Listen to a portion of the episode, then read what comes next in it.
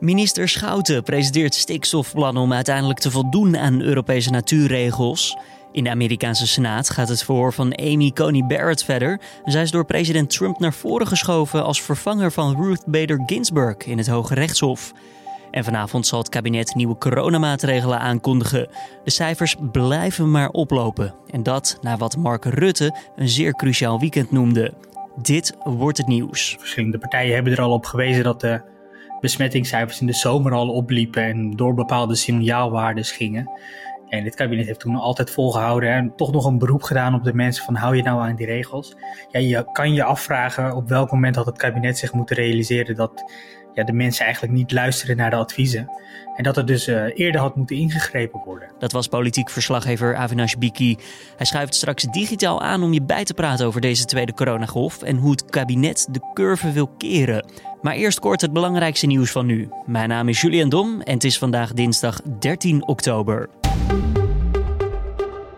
De Amerikaanse farmaceut Johnson Johnson pauzeert tijdelijk het onderzoek naar een coronavaccin. Dat nadat een van de proefpersonen ziek is geworden. Er wordt nu gekeken of dit iets te maken heeft met het vaccin. Een onafhankelijke commissie kijkt daarom naar de data en besluit vervolgens of de proeven verder kunnen gaan. Het bedrijf wilde verder niets zeggen over de ernst van de ziekte van de proefpersoon, omdat het daarvoor eerst meer informatie wil hebben. Honderden vrijwilligers zijn al sinds zondag bezig een grote brand te blussen op de top van de berg Kilimanjaro in Tanzania. Zondag brak op de hoogste berg van het continent Afrika brand uit en die was tientallen kilometers verderop te zien. Er zijn voor zover bekend geen doden of gewonden gevallen bij het vuur. De brand brak uit in een kamp dat ligt op de klimroute naar de top van de berg. De hoop is het vuur vandaag volledig te kunnen blussen. De Belarussische regering heeft agenten van de oproerpolitie toestemming gegeven om zwaardere wapens te gebruiken tegen demonstranten. Het is sinds de presidentsverkiezingen begin augustus al weken onrustig in het Oost-Europese land. Betogers zijn boos over de verkiezingsuitslag, waarbij president Lukashenko ruim 80% van de stemmen kreeg.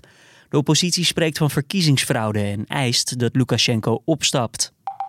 De corona-app Coronamelder is inmiddels ruim 2,6 miljoen keer gedownload. Dat betekent echter niet dat even zoveel Nederlanders de app ook gebruiken. Met behulp van een coronamelder kunnen smartphones signalen uitwisselen met smartphones van andere appgebruikers. Die contacten worden vastgelegd in unieke en anonieme codes. Zo ontstaat er een logboek van mensen die bij elkaar in de buurt zijn geweest. Als iemand later besmet lijkt te zijn, kan die persoon samen met de GGD zijn of haar contacten van de afgelopen dagen waarschuwen. De Amerikaanse president Donald Trump is weer op pad gegaan voor zijn herverkiezingscampagne. Trump sprak enkele duizenden mensen toe op een vliegveld nabij Orlando in Florida. Veel aanwezigen droegen geen mondkapje en stonden dicht op elkaar. Ook de president die droeg geen mondkapje. Thank you. I went through it. Now they say I'm immune. I can feel I feel so powerful. I'll walk into that audience. I'll walk in there. I'll kiss everyone in that audience. Het was voor het eerst dat Trump weer een grote groep toesprak buiten het Witte Huis, sinds hij bijna twee weken geleden positief testte op het coronavirus. Dan de terugkerende vraag: hoe zorgen we ervoor dat we de tweede coronagolf te baas kunnen blijven? Twee weken geleden kwam het kabinet al met nieuwe landelijke maatregelen en afgelopen weekend werd als cruciaal bestempeld. De hoop bestond om eindelijk een daling in het aantal dagelijkse coronabesmettingen te zien. Dat bleek echter niet het geval te zijn. Maandag meldde het RIVM dat de GGD's in de afgelopen 24 uur bijna 7000 nieuwe positieve coronatests hadden geregistreerd. En daarnaast kwam Ernst Kuipers, voorzitter van het landelijk netwerk Acute Zorg, met een somber vooruitzicht. Als de huidige trend van het stijgende aantal coronabesmettingen doorzet, dan is eind november 75% van de reguliere zorg afgeschaald. Hoe hoog is dit druk voor het kabinet? Nou, dat vroeg collega Carne van der Brink aan politiek verslaggever Avinash Biki. Ze moeten wel, hè? Uh, je hebt uh, gezien dat uh, gisteren en in het weekend de, de effecten van de maatregelen die 29 september zijn aangekondigd nog niet terugzien, te zien zijn. Nou is het wel zo dat de sluiting van de cafés om 10 uur en de andere maatregelen, dat dat nog misschien nog wel ietsjes langer zou kunnen duren voordat we dat terugzien in de cijfers.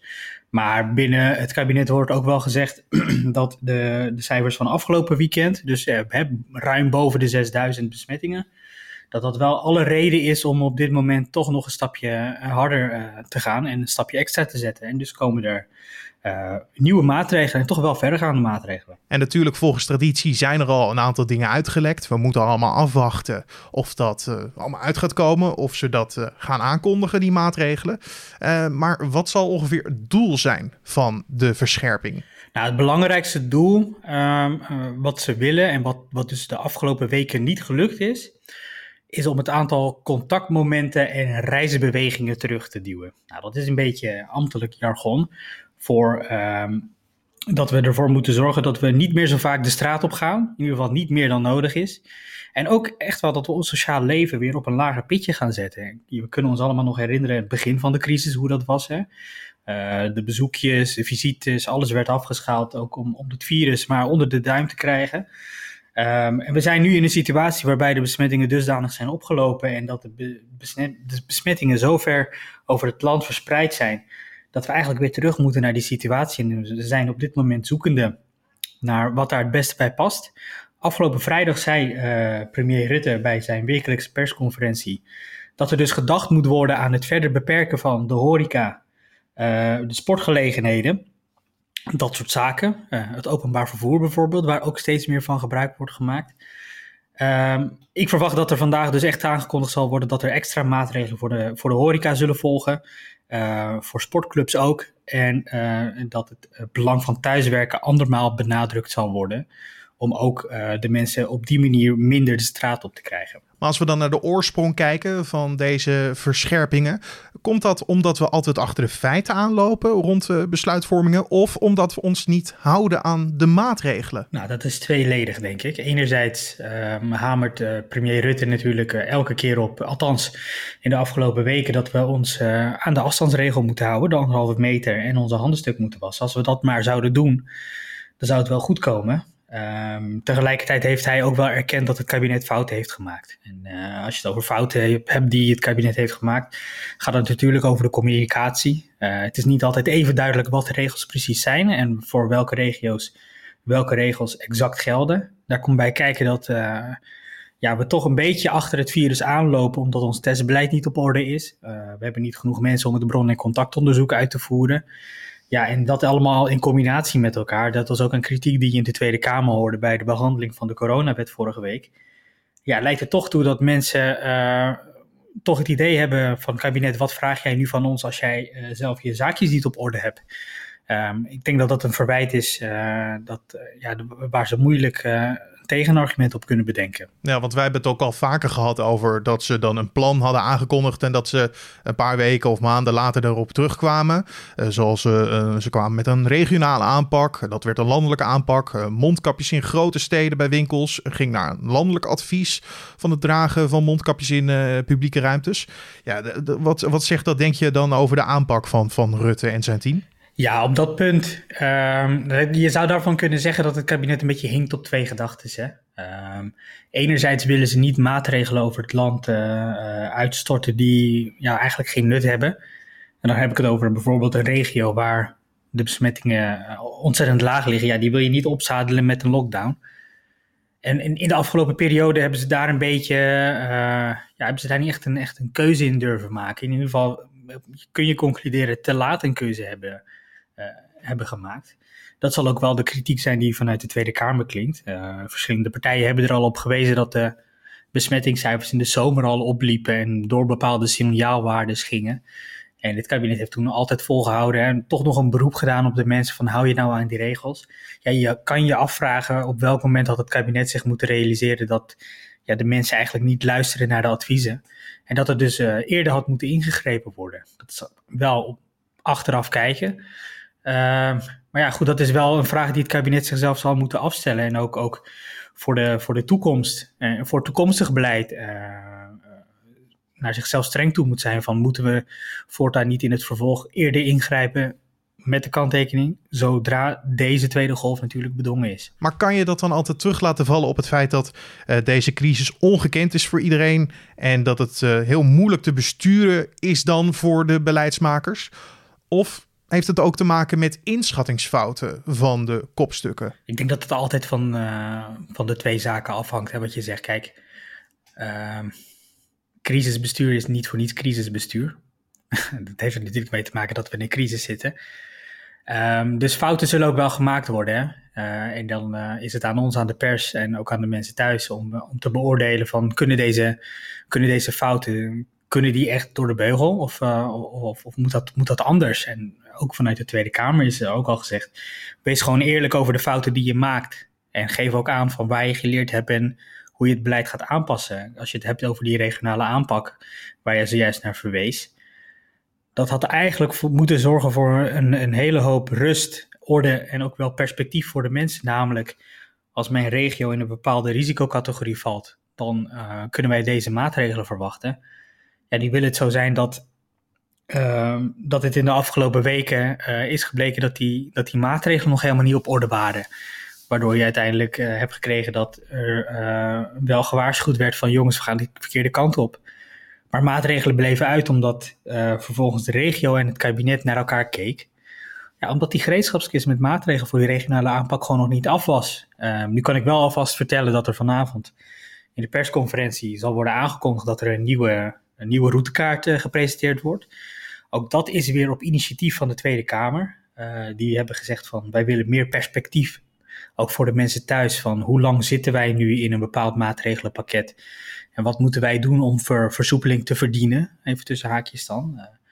Uh, daarvan heeft het kabinet gezegd, nou dat gaan wij oppakken. En dan verwacht ik dat vanavond uh, minister Hugo de Jonge zal aankondigen hoe dat perspectief eruit ziet. Um, er komt ook een Kamerbrief aan waar dan alles tot in de puntjes, hoop ik en verwacht ik ook wel, mag nog wel na zeven maanden, dat het beleid dan wordt uitgestippeld. En ja, daar ben ik heel benieuwd naar.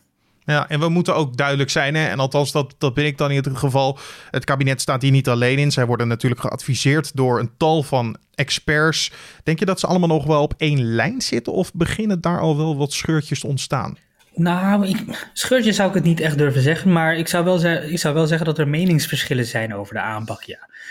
Um, in het begin van de, van de coronacrisis, in um, ongeveer maart, april, toen stonden wel alle neuzen dezelfde kant op natuurlijk. En dat was, uh, we hebben te maken met een onbekend virus waarvan we nog niet zo goed weten wat, waar het vandaan komt, wat het doet en wat het effect heeft, wie het nou precies raakt en wie niet. Ja, het voordeel is, we zijn nu zeven maanden verder, we weten ook veel meer over het virus. Uh, de aanpakken, uh, of althans de, de behandeling is verbeterd. Uh, dus wat dat betreft kun je, kun je er in zekere zin mee, mee leven. Maar je merkt ook wel dat, dat er nog steeds verschillen van opvatting zijn over hoe je, hoe je ervoor zorgt dat, er, dat je snel kunt ingrijpen wanneer het virus weer ergens opleidt. We zagen dat bij het vorige OMT-advies al. Hè? Um, toen, toen bleek dus dat de deskundigen van, van het OMT-advies daar het niet eens waren over of er nou een mondkapjesadvies uh, zou moeten komen of niet. Um, we zien ook dat het uh, OMT had, had geadviseerd om een avondklok in te stellen. Eh, het kabinet heeft altijd gezegd, het, het advies van het OMT is leidend nemen we altijd over. Maar twee weken geleden hebben ze dus echt heel duidelijk daar afstand van genomen. En hebben ze gezegd, avondklok gaat te ver. We, we, willen toch iets conservatiever zijn in onze opvatting over hoe we, hoe we het, het virus eronder moeten krijgen. En nou ja, dat is dus nu niet gelukt uh, ingrijpendere maatregelen zijn nodig. Want dat heeft natuurlijk ook te maken met op welke plank uh, het kabinet moet balanceren als het gaat om de druk op de zorg en de economie waar ze rekening mee moeten houden, neem ik aan. Ja, klopt. Maar daarvan uh, is weer een andere groep experts. Ehm, jou misschien al wel bekend en de luisteraar thuis ook wel, Dread Team. Dat is een, is, een, is een groep van deskundigen buiten het OMT dat zich verenigd heeft en heeft besloten wij gaan het kabinet ook adviseren. En zij zeggen van begin af aan al uh, dat, er, dat het kabinet veel meer moet inzetten op het, op het lokaal indammen, het veel sterker indammen van het virus.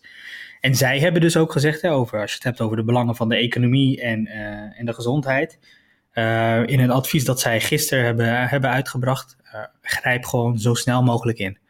Kom heel snel met hele strikte maatregelen, strenge maatregelen, lockdown maatregelen. En dat is de enige manier waarop je weer snel open kan. Doe je dat niet, uh, zeggen zij, dan zal het zo zijn dat deze maatregelen, een nieuw maatregelenpakket, voor een veel langere periode van kracht zullen zijn. En als je dan de optelsom moet maken, snel ingrijpen, strenge maatregelen, maar wel kort dicht, zal het uiteindelijk minder belastend zijn voor de economie dan dat je voor een veel langere periode uh, ja, de horeca of de winkels of wat dan ook, de sportclubs, ja, eigenlijk maar voor 25% openhoudt. Politiek verslaggever Avinash Biki, dankjewel.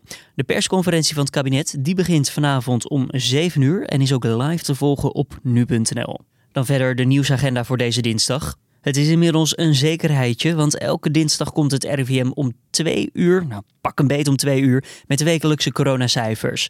Nou, dat er afgelopen week een recordaantal van 280.000 testen is gedaan, was al bekend. En dat dat al tot zo'n 40.000 positieve testen had geleid, weten we ook. Maar door wie of in welke omgeving raken al die mensen besmet? Wat is momenteel de R, het reproductiegetal? En is het virus nog steeds op zijn hevigst in de Randstad? Zodra het RIVM dat bekend maakt, lees je dat uiteraard op nu.nl. En verder presenteert vandaag ook minister Schouten haar stikstofplannen op het ministerie van Landbouw. Nederland moet minder stikstof uitstoten om te voldoen aan Europese natuurregels. Maar dat leidt al meer dan een jaar tot een hoop onrust bij onder meer Nederlandse boeren. Hun bedrijven zorgen namelijk voor relatief veel stikstofuitstoot, maar de boeren zien het niet zitten om zich aan nog meer regels te moeten houden. En een commissie van de Amerikaanse Senaat zal vandaag verder gaan met de procedure die moet leiden tot de goedkeuring van Amy Coney Barrett als een van de opperrechters van de VS. Ze wordt dan de opvolger van de overleden Ruth Bader Ginsburg.